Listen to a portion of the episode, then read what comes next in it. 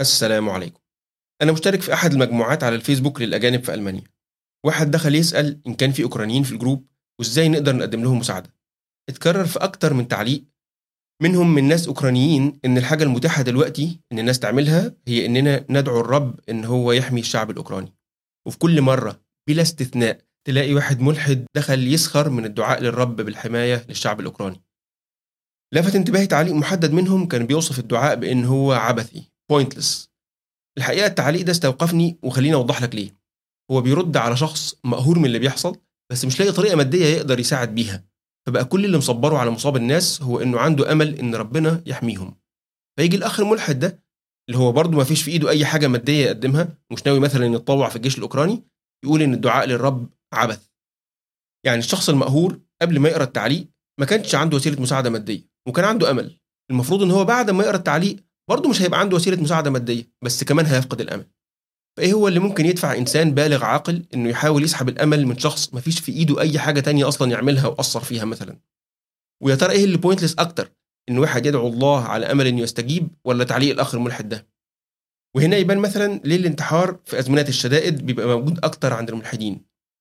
باختصار مخل وأنا بقول من الأول إن هو مخل كلام الملحدين عن معضلة الخير والشر بالنسبة لي عبارة عن حوار بين واحد مؤمن وواحد ملحد. المؤمن بيقول العالم ده اختبار من الله في خير وفي شر وإحنا بنصبر على الخير والشر علشان ننجح في الاختبار. فجي واحد ملحد قال له لا لا لا مفيش اختبار أصلا ولا في إله أصلا. فالمؤمن سأله طيب ماشي قول لي أصبر دلوقتي إزاي على الشر اللي بتعرض له؟ فالملحد قال له لا وتصبر ليه أصلا؟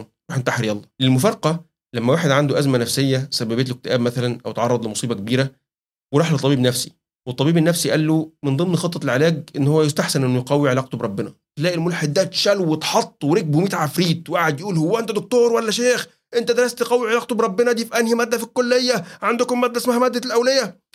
وغيرها من التعليقات المتشنجة اللي صاحبها بيدعي إن سببها علمي بحت علشان هو الملحد يعني خايف على مصلحة المريض من طبيب متخلف بيعالج بعلاجات غير علمية.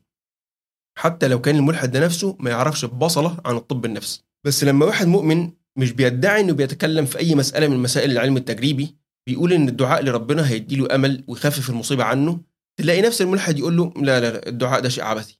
وكأن مجرد تخفيف المصيبة عن طريق الأمل مش كافي إن الدعاء ما يبقاش عبثي. ربما يكون ده حقد من الملحد إنه مش لاقي حاجة تصبره على مصايبه بس شايف المؤمنين عندهم صبر على مصايبهم. ربما يود الذين كفروا لو كانوا مسلمين.